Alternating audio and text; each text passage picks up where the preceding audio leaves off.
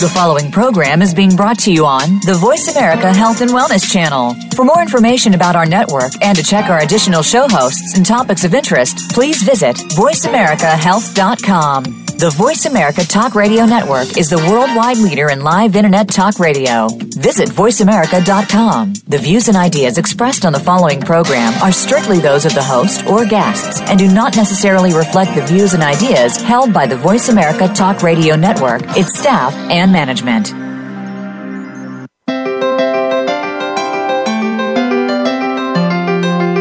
Welcome to Solutions and Strategies with Dr. Sean, Living the Challenge. Our program is designed to offer solutions to those individuals with exceptional needs, plus families, professionals, and educators. Dr. Sean and his guests will share ideas that you can begin using immediately in order to promote a harmonious relationship and move forward. Now, here is your host, Dr. Sean Surface. Hey, good morning, my Voice America listeners. Very happy to have you with us today. I hope that you've had the time to reflect on some of your past successes while diving into all those challenges during the last week. We've tried to bring you shows that will help you better understand individuals with disabilities or to give resources to people or families living with disabilities. And so the show will continue to do that today. Um, one of the things that I've learned over the last 30 years of being in this work is how to go with the flow. We had two uh, guests scheduled this morning Amanda Alvarez, our Community Integrations Director at Total Programs, and Mark Woodsmall and his wife Eva Woodsmall to discuss their uh, the vineyard that they have created. Uh, and unfortunately, Amanda was given jury duty, and Mark Woodsmall is in mediation and wasn't able to join us today. But we are happy to later have Sarah Robledo, our Associate Executive Director and past Community Integration Director, join us. And Augie Jimenez will join us again. He also did serve as Community Integration Director for Total Programs. I'm really excited. Today we're going to discuss community integration. community integration is like the biggest thing of, of all for people with disabilities. There's no point in any of the trainings, any of the things that we're doing, unless we can get out and about in the real world. We've spoken about many laws that have led up to today's systems of education and support. The biggest of all is integration, or specifically community integration. Community integration is where it all happens. It's where we can practice social skills daily and practice our what we call adaptive skills, or our ability to take care of ourselves. It's all these things that we learn in various therapies and that we can practice. It's where we can practice and generalize all the skills we are taught and place them in a productive fashion. Specifically, oh, I'm having technical difficulties this morning. I'm sorry. Specifically, a place to be human you know, it's a the community is that place to socialize in a very challenging world, a place where a family can be a family and a person can feel good about themselves and not isolated. Remember Mary, who finally got her own place after many years of struggling at home and in hospitals? But we got her a great place to live and the right supports for her to be happy. See, everyone can live happily ever after. We started our community integration program to get one of our first clients out and about and using her skills. She's now able to attend a great program in the San Diego area. Community integration has its very own history and its reason for development. Community integration, while diversely defined, is a term encompassing the full participation of all people in community life. It is specifically referred to the integration of people with disabilities into U.S. society from local to national level for decades was a defining agenda in the country, such as the U.S. and in Great Britain. In U.S. in the U.S., the Consortium of Citizens for Disabilities advocates for national public policy, which ensures the self-determination, independence, empowerment, integration, and inclusion of children and adults with disabilities in all parts of society. Other countries, such as Canada, with different roots often spoke of inclusion, the unifying global agenda in disability and community life. There's something that's called the the Olmstead Act, and it's what I, will focus on here in a couple of minutes. But it is the meat of how we have been able to create community integration programs. The theories behind community integration is theorists have differentiated types and levels of integration in special education as physical, functional, social, community, and organizational. In disability circles, community integration meant opportunities for participation in schools, careers, homes, relationships, leisure, and a variety of interests and lifestyles. Bengt Nirje and their and the late Wolf Wolfensberger of the U.S. are internationally known for their concepts of normalization and the social role valorization, with particular emphasis on physical and social integration. Gustafsson in 1990 of Sweden was indicated has indicated that physical integration best describes the common use term of integration with social integration struggle. It's the equality and quality of life. The intent of community integration was the participation of people with disabilities in regular environments, the antithesis of the exclusionary practices. As the field moved towards community supports, theories related to community living began to require applicability beyond minority groups with a new emphasis on self determination. As described by Racino, these theories include ecological theories, community support theories, system theories, feminist theories, family theories, social cultural theories, critical theories in education, psychosocial theories, the ge- generic human concept theory, and universal theories.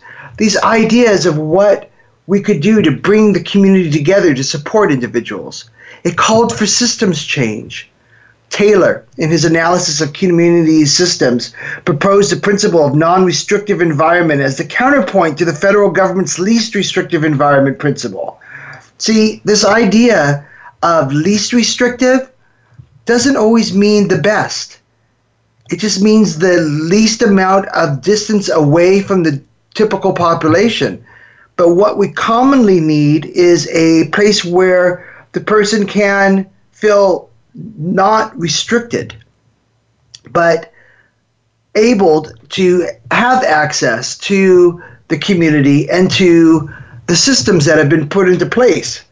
So in 2014, the governing principle in the United States, the Supreme Court set a integrated community integration um, program. I'm so sorry set the the most integrated setting based on the Supreme Court's Olmstead decision. Now I started to talk about that.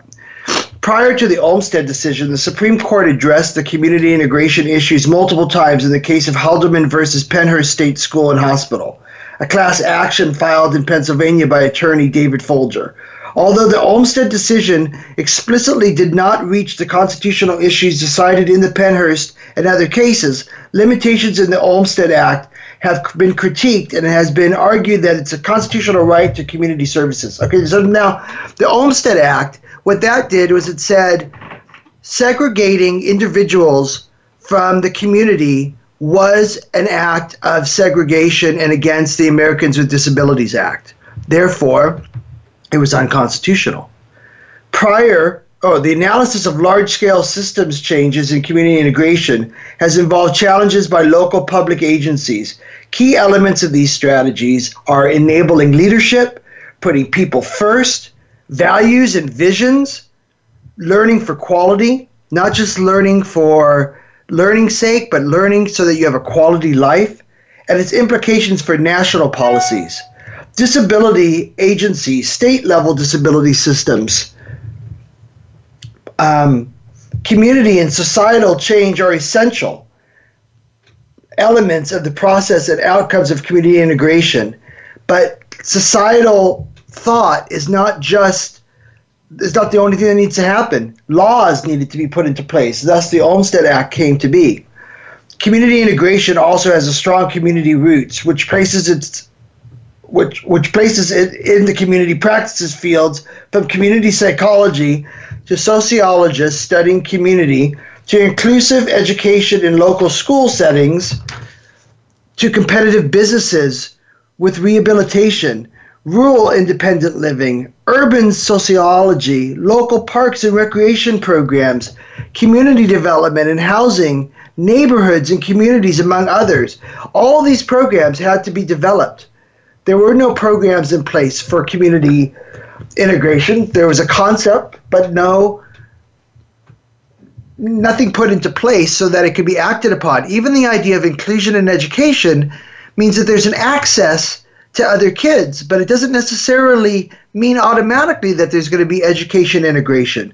Educational integration has a long history of debate, described as more comprehensive than academic mainstreaming. Community integration in this context of schools refers to the opportunities to learn practical social community living skills and job training in a wide variety of community settings. Based in part of the civil rights movement, as represented by Brown versus the Board of Education, school integration was based on the right to be free and appropriate education in regular schools and classrooms. Educational integration, now often equated with inclusion, remains controversial in the U.S., although it's supported by laws, due in part to special education systems. School integration also involves children with more significant disabilities, such as those with technology assisted needs. Progress has been made in education at the post secondary level in almost all populations, due in part to disability service departments at colleges. Today, instead of educational integration, the goal is for continued school reform through inclusion education, for education with accommodations as required by law. It's so important that kids have the opportunity to be with typical developing kids for multiple reasons for educational reasons, social reasons, for that reason to, so that they know and understand their community. One of the biggest things we try and do is make sure that the, the kids are always in schools as close to their home community as possible. The reason for that is so that they know kids and they know people in their community. Our community integration program, that's what it's about. It's about getting kids out and about and young adults out into their community so that people know who they are. Housing is a very, very difficult thing. In the US disability field is a major shift has occurred from group and facility based models of homes, so group homes or hospital settings with support services now emphasizing more home like housing in the community, homes, neighborhoods, and relationships. The most recent initiatives were in home ownership, and an, an important home, an important form of community integration, which also involves a feeling of ownership. Housing integration builds on a long history of supports of good quality, affordable housing, which often should include the analysis of the social exclusion, which may concentrate on U.S. protected classes. So there are certain classes, you know, that they're able to afford these things and they're able to put their family members in apartments or homes, but there's another group of people that don't have those funds available to them and need that support. Housing integration is of great importance, in part because of the history of residential segregation, usually by race and class. Residential segregation due to the inequality and disparity continues to be study, studied in ethnic, social, and economic frameworks. Housing is very important to find for individuals with disabilities, but it also means you've got to set up support systems to be able to help them within those settings. That's why Mary is so successful because she has support systems in place. In addition, redlining as a bridge issue across lower and middle classes affects housing and neighborhood integration from as early as the 1970s, with gerrymandering of districts for community development funds more common in the 2000s. A discussion of residential segregation in the US and in Europe, a critique of the ideal integration can be found in Inclusion and Democracy. In the US, mixed income and scattered site housing has reported in case study of a housing association supporting people with disabilities in Madison, Wisconsin. It's the Madison Mutual Housing Association and Cooperative. In Canada, the Prairie Housing Cooperative integrates pe- persons with disabilities into the community via housing. An early review on nonprofit housing in the US and Canada with increasing government funds in the US today indicates that there's a mixed income housing was used primarily in troubled neighborhoods, with efforts to seek higher income tenants to move into those neighborhoods, as opposed to raising entire groups of living standards. So, if you want places to be good, you have to have multiple kinds of people in those places. So, if you have a community, you have to have a community that has multiple types of income levels, socioeconomic levels, as we would say, multiple different kinds of people, including people with disabilities. The status of housing and disability in America was reported by the National Council on Disability in the U.S. and compared to Harvard University's report on the nation's housing. Now, I had said before that recreation is one of the most challenging things, knowing what to do with your downtime and having things put into place. Being in the community has meant being part of activities and events on local levels in towns and cities and suburbs. Recreational integration is a facet of inclusion and community access. Schools and recreation integration has was promoted in the US and in countries such as Canada and Australia. On the local level, concerns have generally concerned acceptance and friendships, support services, site accessibility, group size, and truly integrated side by side activities. For example, in England, community opportunities were sought so people could belong, contribute, make friends. In addition to recreational funding, there's also has been tied to facilities. Community integration involves changes in staffing of regular community environments, such as the YMCA. Um, one of our guests later, actually both of our guests later, worked for a company called Ability First, which was primarily about community integration and setting out community programs. And and it was similar to kind of a YMCA program where it was an after school. By 2013, at least one academic recreation and tourism department had an inclusion and adaptive educator as its department chair, supporting integration and inclusion. Recreational inclusions may entail a camp, or a neighborhood school, a girls softball team like the Challenger teams we were talking about last week, school sports or technology clubs, a community choir, a speaking course, a participation in the social world. Car related examples might be amusement park car tracks or car shows or bike nights or things that would be of interest to the individual. It's so important that there is the not just the access, but the supports in place to allow the person to be, you know, we talk about employment integration. Employment integration has been a big thing since the 1970s. And it's very important. Progress has been made at the leadership level with the first African American president. So we had we accomplished that. Now we have to further accomplish employment of people with disabilities. We know that women make less money than men people with disabilities make less money than typical typical developing people and they may be doing the same job or a very similar job in the context of employment integration it has to be conceptualized how you put the social supports into place you have to also make sure that people don't feel threatened by people with disabilities coming into their workspace and taking their positions which seems odd, but it can happen. Okay, so we've come to our first break. We'll be back in a couple minutes. Get yourself a cup of coffee. When we continue, we'll talk a little bit about more about employment and and integration. Become our friend on Facebook. Post your thoughts about our shows and network on our timeline. Visit facebook.com forward slash voice America. Step by step, you made it through the journey of pregnancy. Now your baby is in your arms and you're on the cusp of a new journey breastfeeding. As a new parent, you receive a lot of advice, much of it conflicting, some of it outdated. Tune into Born to be Breastfed with host Marie Biancuzzo to bust through the myths about feeding your baby Marie and her guests will help you figure out what you can expect and put you on the best and surest path on your breastfeeding journey. Listen every Monday at 6 p.m. Eastern Time, 3 p.m. Pacific Time on the Voice America Health and Wellness Channel. Life has its joys and challenges. At Total Programs, we can assist you with the challenges and show you that solutions are possible when good strategies are put into place. At Total Programs, we understand how difficult your day can be, and our goal is to assist your family in having the supportive, safe, and successful environment where love and joy can reign. We can design programs and strategies to bring you the success, safety, and support that you desire for your home, school, and community. Call 1 866 54 Tutor or visit totalprograms.org.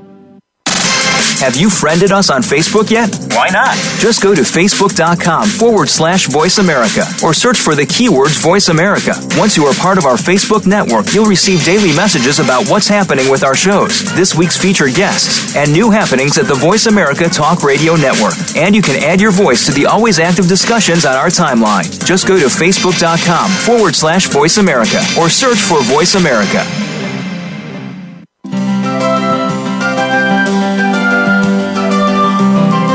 You are listening to Solutions and Strategies with Dr. Sean, Living the Challenge.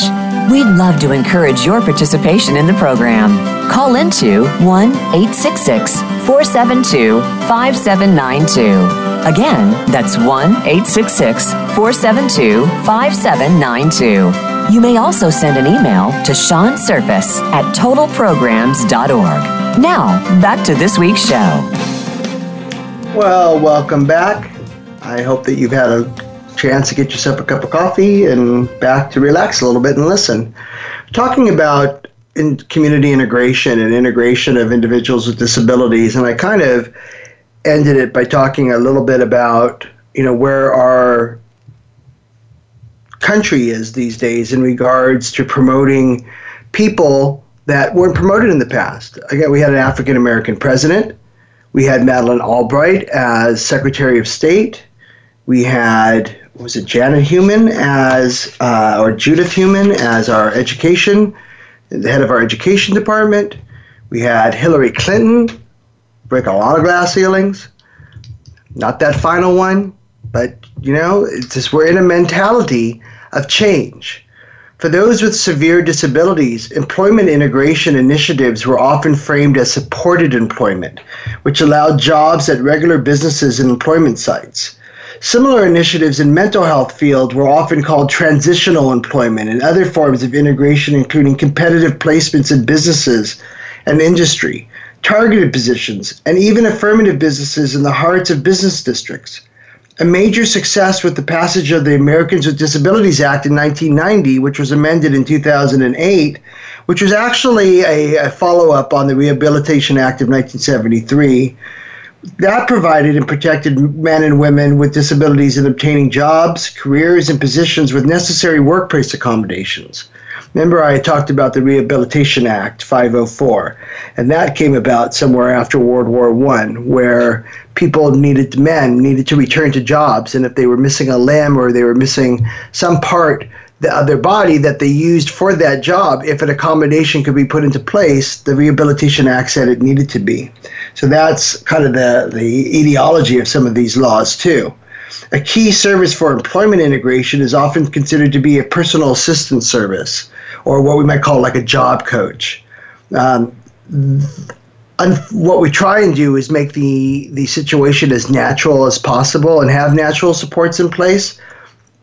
So the job coach can be an extra expense, but it can also be utilized to support many individuals, not just one person in the context of employment integration, it has been conceptualized to include social aspects of promotion, discriminatory hiring and termination practices, performance standards, job sharing and modification, educational attainment, internships, volunteer experiences. We do a lot of volunteer experiences with our kids. We have local churches that help us by letting our, our kiddos come and help out there everything from putting Bibles out into the uh, uh, uh, into the congregation to helping clean up, and it's really a nice thing for the kids to be thanked and feel good about what they're doing and feel like productive individuals. Um, we uh, look at job sharing at times, educational attainment, training internships.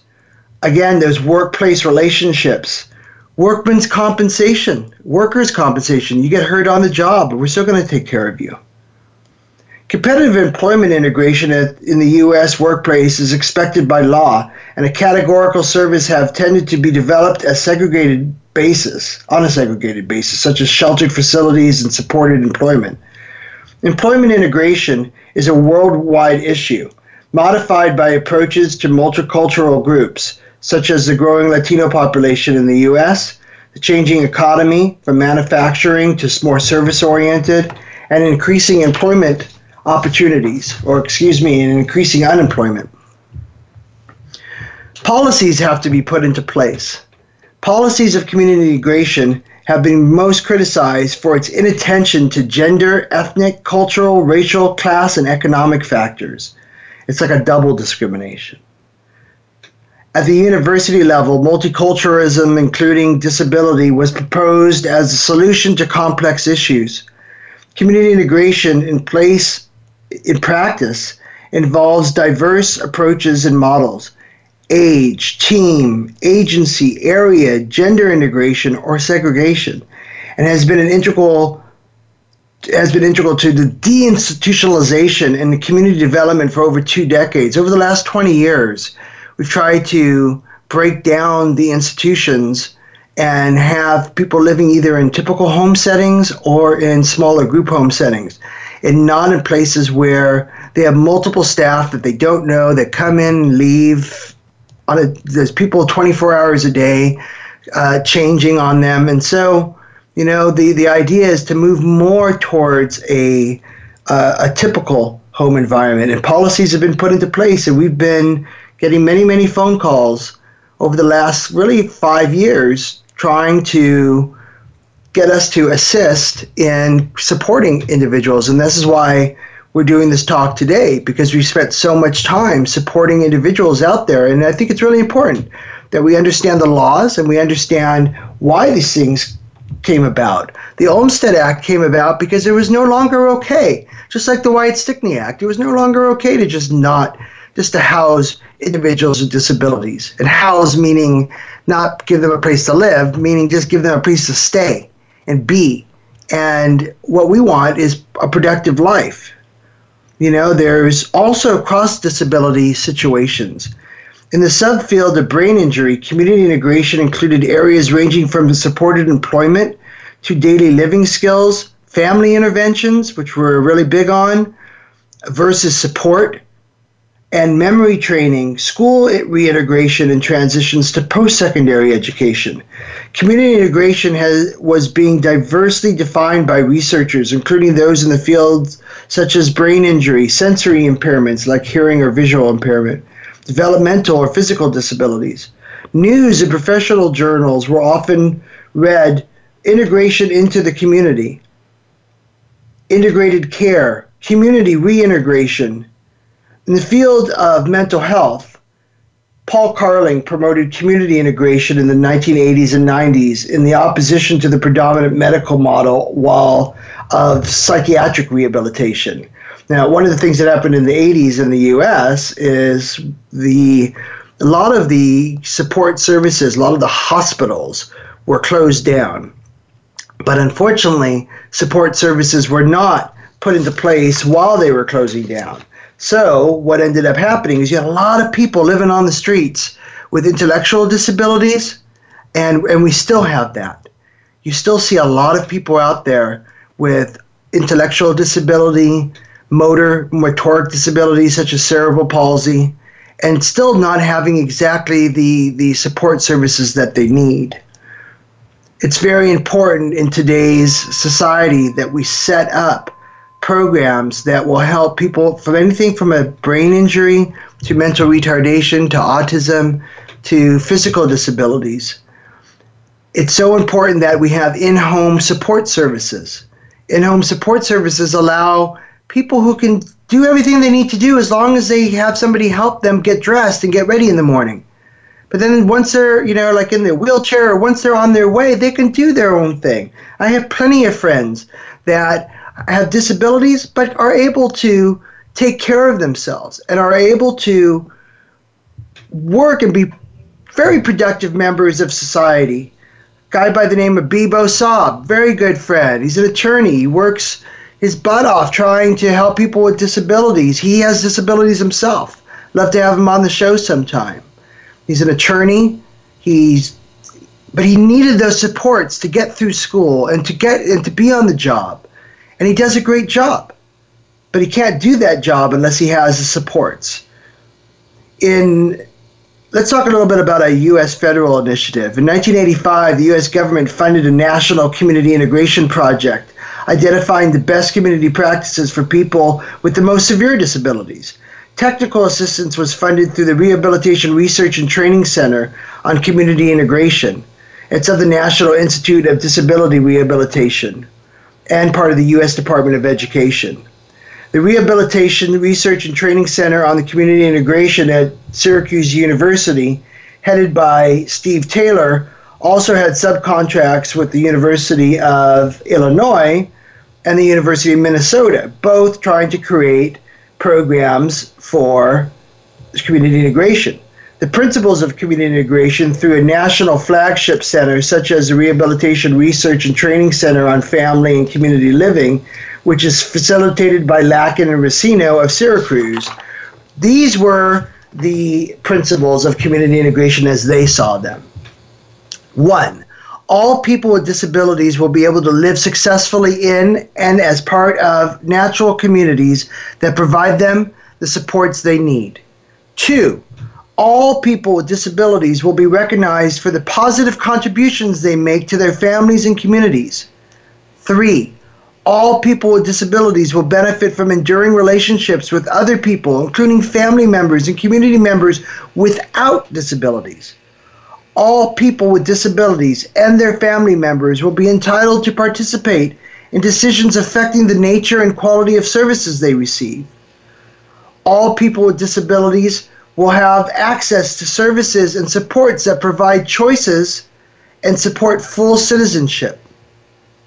Services and supports for people with disabilities will be individualized and responsive to cultural and ethnic differences, economic resources, and life circumstances.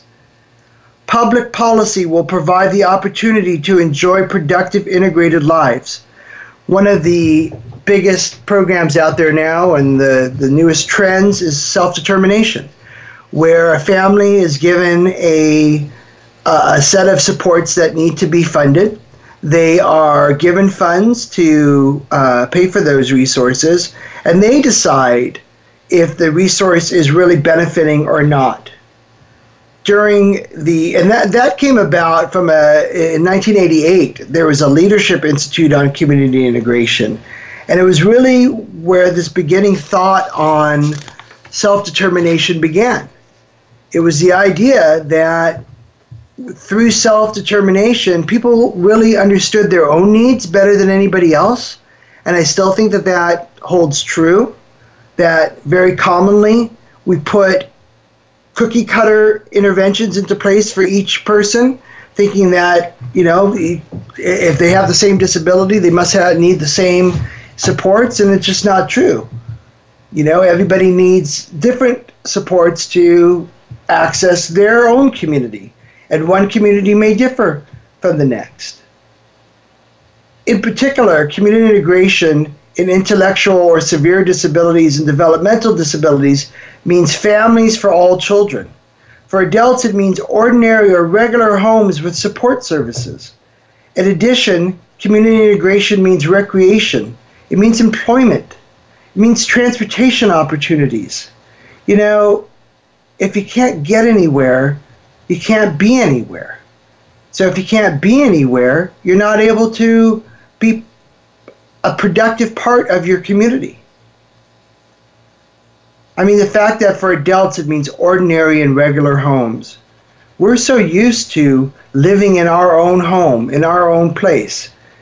And all of us have had the experience where we've had somebody sick and we have to go visit them in a hospital and the God honest truth is, you can't wait to get out of there. You can't wait to get out of the smells of the hospital. Everybody's sick. Everybody's kind of down. Well, if you're stuck living in a situation like that, it can be pretty dismal. So the fact that it's this emphasis towards regular homes in recreation. In addition, community integration means recreation, employment, like I said, transportation, education with the personal assistance and supports necessary to participate fully in the community. We have kids that are trying to go to college, and it's just really difficult for them to navigate the campuses, for them to always understand all the notes that need to be taken. So, when we have personal assistance in place, and and, and like the in-home supports in place, we're able to get people into productive and very useful lifestyles. And that's really our goal at Total Programs. I want things to be as typical as possible.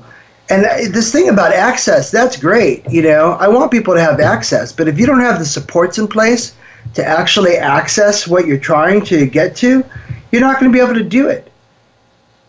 Community integration has been tied to quality assurance in the community and an improved quality of life. It has involved evaluations and studies over at least 20 years in areas ranging from how much things cost to personal studies of people to services like total programs like does it work well? What how does it work well? I really like the fact that the regional centers which are a part of the department of developmental services are now putting out quality assurance uh, uh, uh, reports on each agency to make sure that agencies are doing what they're supposed to be doing so that when a parent goes to an agency, they know that they are trained and ready to help and they're not just learning on the job. I mean, we learn on the job about our the individual person, but you have to have technologies and skills in place to help people. We're now starting to see in our behavioral world um, like an international group of people all over the world, everywhere Australia, New Zealand, Japan, Israel, Austria, Great Britain, Iceland, Sweden, you know, all, many Czechoslovakia, Russia, there's lots of interest now in integration of individuals with disabilities, where in European countries in the past and some Eastern European countries, you saw no supports. You saw nothing in place. In fact, you saw a very dismal life for people and that hasn't that didn't change much here in the United States until the 70s. So we can't think that we're that far ahead of everybody. What we can do is help model, help show others how programs can be best implemented and and developed. And that's kind of where we're to go next. Um, I've got Augie Jimenez and Sarah Robledo on hold, and they're going to join us after the break. Uh, we're going to discuss you know, what they think about community integration services and why they did this stuff, why they spent, you know, the last decades of their lives, if not more, uh, trying to help people out in the community. So we'll be back in a couple minutes and uh, and enjoy the, uh, uh the the break time.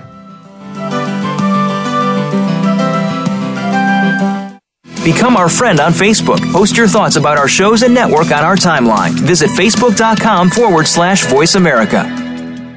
Life has its joys and challenges. At Total Programs, we can assist you with the challenges and show you that solutions are possible when good strategies are put into place. At Total Programs, we understand how difficult your day can be, and our goal is to assist your family in having the supportive, safe, and successful environment where love and joy can reign.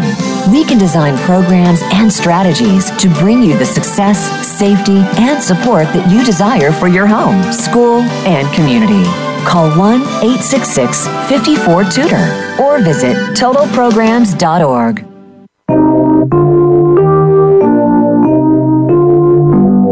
We all have challenges each and every day.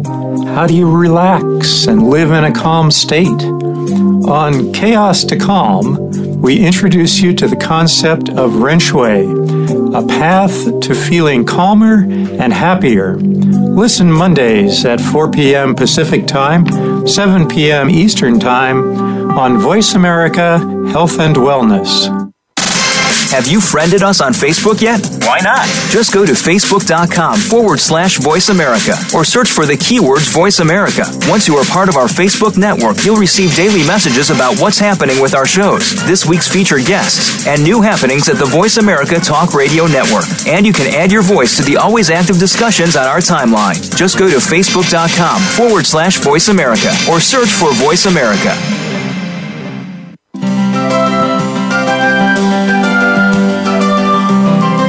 You are listening to Solutions and Strategies with Dr. Sean, Living the Challenge.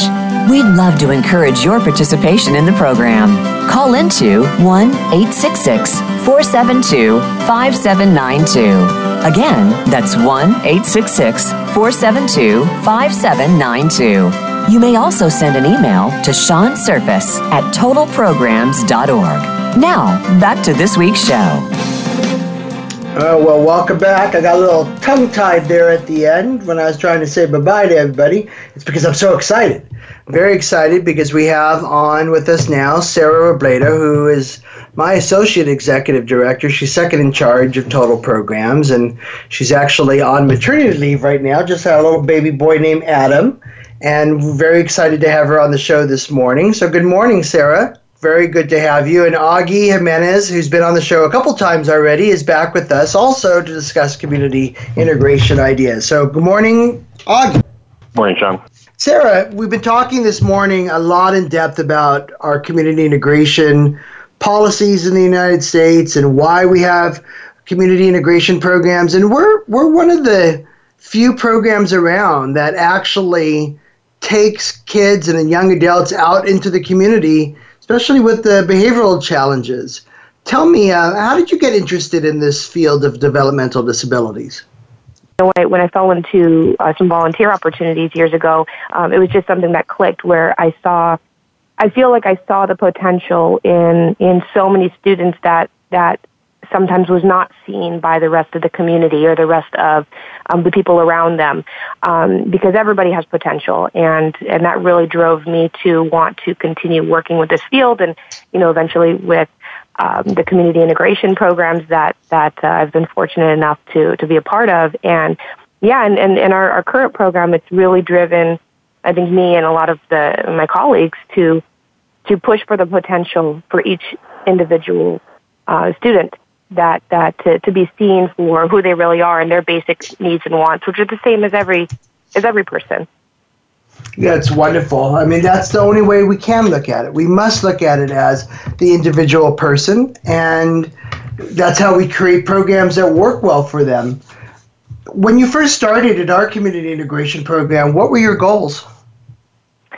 Um, my goals, you know, were it was really a focus on on that on the individual, on that. Um, you spoke a little bit earlier about uh, person first planning, and and that was something that always um, interested me personally to to say, okay, here's here's this individual. There's no cookie cutter um, way to say how their community experience should be or what you know activities they should be, and there's no there's no one way to do it because there's no one way that any any adult, you know, typically developing adult or, or teenager or child, you know, lives and navigates their world. So it was really interesting and, and one of, uh, for me and to, to set the goal of working with each individual and seeing, okay, what are your strengths? What are, what are the things that this individual really likes to do? Um, how can they navigate their community in a successful way that's built around them because mm-hmm. you know we've worked with so many students and, and that's that's been the, the biggest goal I think for me is to find out what's going to work directly for them. Yeah, we've had to create a assessment process that yeah. allows us to look at that individual for who they are, not just as a disability. Augie, fill, fill in a little bit. Talk to us a little bit about the assessment process. For many years, you headed the, actually, both of you headed the community integration program, but you've been very involved with the assessment development of that program, Augie. So tell me a little bit about it. What do you, when you go to create a program with people, what's your assessment and intervention process? Yeah, I mean, I think Sarah touched on it a lot. Is trying to figure mm-hmm. out uh, the strengths and you know maybe the weaknesses of um, of any individual that we're trying to assess, so that we could build a program that is going to be successful for for that child and their community and their family ultimately.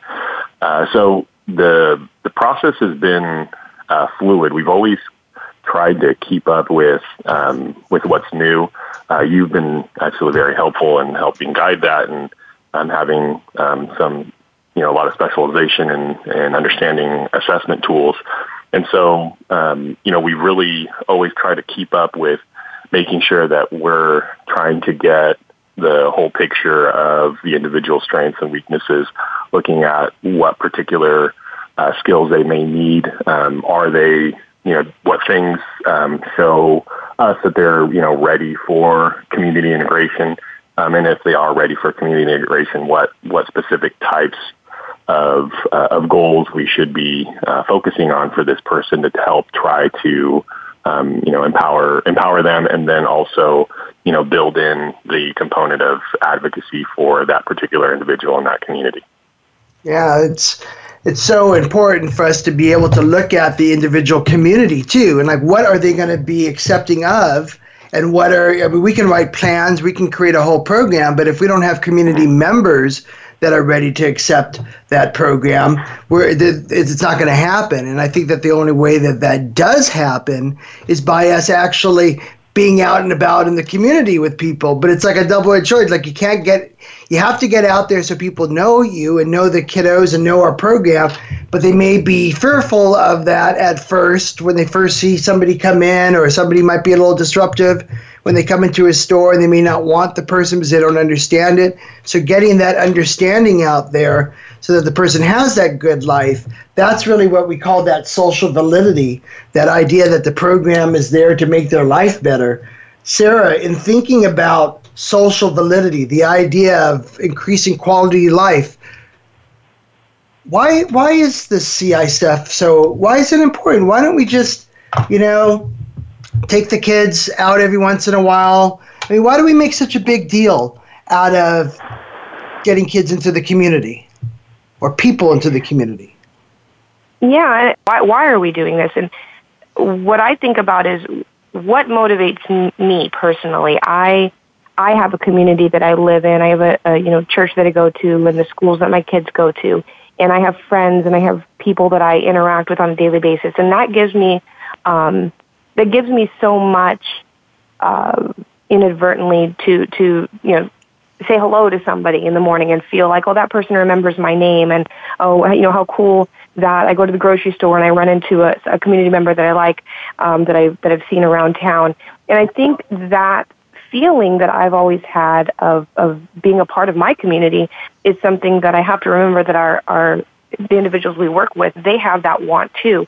And it's so mm-hmm. important to include them because because you only get that when it's a genuine you only get that feeling and that satisfaction and that motivation to do more in your life and to reach your full potential if you're if you're if you are truly accepted by your community. And, you know, you, you brought up that point of, you know, making sure the community is accepting of, of what we're putting together for them. Um, and that's so very important. Those are the supports that we need to do, that we need to put together to make sure that it's successful because, uh, yeah, you can, you know, go take them to the bowling alley every now and then, but that doesn't give somebody a sense of, of community. It doesn't give somebody a sense of um, of being wanted and being known. And you know, I see I see in our, the, the students we worked with, I see them when we're at a location and somebody recognizes them and says, "Oh, hey, I know you from, you know, I see him at school or I see him um, over, you know, we run into him at the at Denny's. I've seen him with his parents or something like that." That, you know, it, it lights up most of our students where they feel included. And um, and that only motivates them then to do the next steps in life of you know job you know jobs in the future career choices um, school. Um, and that only just keeps them feeling recognized as an individual and that's what's important. Yeah it's an ongoing thing too. It's not i think about our friend mary that we she was in her home yeah. with her parents. She was having challenges. You and i went into the home setting. We helped them there. We eventually got her into a hospital setting. We helped her there. We got her into a secondary hospital setting. You and I continued to help her there, get make sure that mm-hmm. nurses and doctors and other people treated her the way that she should be treated as an individual, very, very high functioning individual with some emotional issues too that needed to be helped. Finally, got her into a place of her own living environment. And you continue to do what with her? What's her favorite thing to do with you on about a monthly go, basis?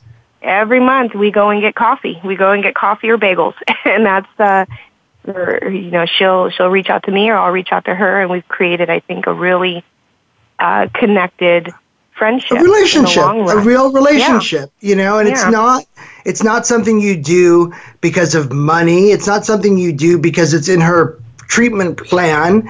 You created a relationship with her. She needs to know that relationships last and that people will mm-hmm. still be around whether she leaves one hospital or goes to another place and and just the fact that you've continued that relationship with her we can also continually continue to support and make sure that we're in a sense like monitoring her too like mm-hmm. okay I, I want to know not from some rating scale or from assessment tool. I want to know from my own eyes and ears. How's this person feeling? Augie, when you when you're doing an assessment, I know you do utilize you know rating scales and various tools. But what else do you do when you're uh, in the midst of that assessment? What's going through your mind? Um, yeah, one big thing I think that we try to focus on is the uh, the motivations of the client in particular. So, what things what things do they like? So, I think that that kind of touches upon what you were um, discussing with for Mary. What are what are her preferences? What are her goals? What are her aspirations? Uh, what are the parents' goals? What are their aspirations um, for for their child? Uh, or their, yeah, because you, know, you have two child? kids you have two kids and you have the same aspirations yeah. for your kids. So you're going right. to get that feeling uh, and, and, that understanding just as a parent that, okay, this parent wants the best for them. And you know, it's funny because, like with Mary, it's not just that she likes going to Starbucks or likes having coffee, it's that she can look forward every month to this event where she can share with a girlfriend, where she can talk with somebody you know, about whatever she wants to talk about, that she doesn't have to prove herself, you know, that she's already accepted and to continue that acceptance. You know, I uh, I didn't mean to, to, to stop you, but it's no. it's so important for us to allow yeah. that experience for our the individuals that we work with because how many friends do they have how many parties do they get invited to how many you know social events do they really get in, get access to? And then, you know, I talked earlier about class as one issue in regards to integration. And like, if your family doesn't have the money and you can't fight the fight, you know, with a lawyer and all of this to get the, the right supports in place, you still may not have the right supports. And I know that at the university level, you also are working, Augie, to train individuals to assess? And what's your what's your goal for your students? Yeah um, that's you know you make a good point because that we we were talking about this this idea of social validity. So we do go through a lot of you know technical aspects of of the assessment process but um, you know one thing that we discuss is you know why why is this an important thing to do for this particular individual? Uh, why are, are these behaviors something uh, that need to be worked on. Uh, so one thing that uh, I try to convey to the students is, is not only obviously the, the technical aspects of applied behavior analysis, but uh, also asking those questions as to, you know, it, what things are important to this person? Is this important to other people? Um, is this important to uh, particular individuals who are invested in this person's life? Uh, so, and, and, those aren't necessarily um, hard technical or or really easy technical yeah. questions to, to answer. Uh, no, those are things that, that do require um, quite a bit of um, you know introspection, one might say, or or just being observant of you know of other people, or or knowing yourself well enough to know you know you know why we should be doing something, why we should be helping somebody. Yeah, I it is a, a, matter of the students looking at themselves. It's exactly what you had said, Sarah, also about like, how does this affect me? I have my own community, my own church, my own schools that I go to. That is how I am able to be part of my community. Unfortunately, we've we've come to the end of the show. We don't have uh, we never have enough time to talk about all the things we want to. I just really want to thank you both for coming on for a couple of minutes and just discussing these ideas. And and what I know is that it really means a lot to the both of you, and I, I just truly love you both for that. So thank you guys. Thank you. Remember, thanks for having us. Remember that on Strategies and Solutions, taking on the challenge with Dr. Sean, we're about your success and know that each day can be the new future you dream of having in your life. We'll see you the next time. Blessings.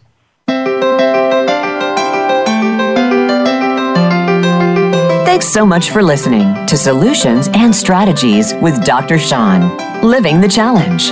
Be sure to join us again next Thursday at 11 a.m. Eastern Time and 8 a.m. Pacific Time on the Voice America Health and Wellness Channel.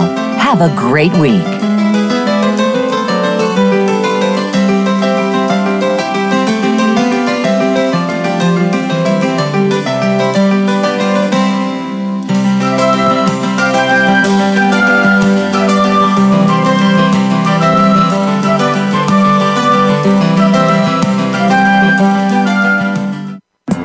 Thanks again for listening to the preceding program brought to you on the Voice America Health and Wellness Channel. For more information about our network and to check out additional show hosts and topics of interest, please visit voiceamericahealth.com. The Voice America Talk Radio Network is the worldwide leader in live internet talk radio. Visit voiceamerica.com. The views and ideas expressed on the preceding program are strictly those of the host or guests and do not necessarily reflect the views and ideas held by the Voice America Talk Radio Network, its staff, and management.